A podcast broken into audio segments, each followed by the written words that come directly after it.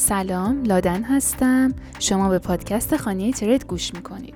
اخبار روز چهارشنبه 22 تیر 1401 در میان آشفتگی های اقتصادی و سیاسی، بانک مرکزی سریلانکا به مردم نسبت به خرید ارزهای دیجیتال هشدار داده. و غیرقانونی در نظر گرفته می شود و هیچ نظارت قانونی یا حفاظتی در رابطه با استفاده از آنها در سریلانکا وجود ندارد. بنابراین به مردم در مورد خطرات مالی، عملیاتی، قانونی و امنیتی قابل توجه و همچنین نگرانی های مربوط به حمایت از مشتری که توسط سرمایه گذاری در ویسی ها برای کاربران ایجاد می شود، هشدار داده می شود.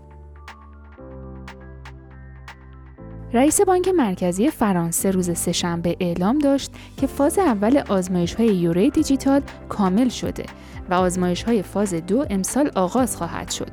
در این راستا انتظار می رود چهار یا پنج آزمایش جدید راه اندازی شود. اداره حفاظت مالی و نوآوری کالیفرنیا به مصرف کنندگان این ایالت هشدار داده که در هنگام کار با حسابهای ارائه دهنده سود سپردهگذاری کریپتویی به شدت مراقب باشند.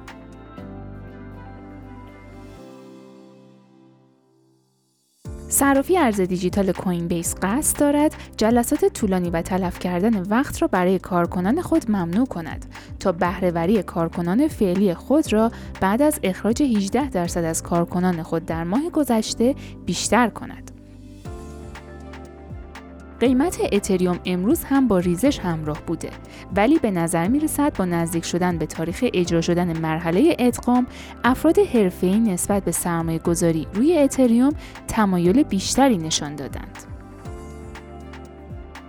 وزارت خزانهداری آمریکا به تازگی بیانیه‌ای منتشر کرده که در آن از مردم خواسته که نظرات خود را پیرامون معایب و مذایب ارزهای دیجیتال بیان کنند. گفته شده که مهلت ارسال نظرات به این وزارتخانه تا روز 17 مرداد ماه است. مقاله جدید وزارت خزانه داری با عنوان اطمینان از توسعه سالم دارایی های دیجیتال منتشر شده و تمرکز اصلی آن روی جنبه های مختلف بازار کریپتو هست. کمیسیون بورس اوراق بهادار آمریکا شکست بزرگی در پرونده شکایت با ریپل متحمل شد زیرا قاضی این پرونده ادعای این کمیسیون مبنی بر استفاده از قانون حفظ محرمانگی وکیل موکل در خصوص اسناد داخلی مرتبط با سخنرانی هیمن را رد کرد. بزرگترین شهر چین شانگهای به طور رسمی اعلام کرد که قصد دارد توسعه نوآوری‌هایی مانند بلاکچین، متاورس، NFT و وب را در طول برنامه پنج سال آینده خود تقویت کند. همچنین شهرداری شانگهای متحد شد از شرکت‌هایی که در حال کشف و ترویج بازار NFT هستند به طور مستقیم حمایت کند. طبق گزارش CPI نرخ تورم ایالات متحده در ماه جوان به 9 ممیز یک درصد رسید. مرسی که همراه ما بودین تا اپیزود بعدی خدا نگهدار.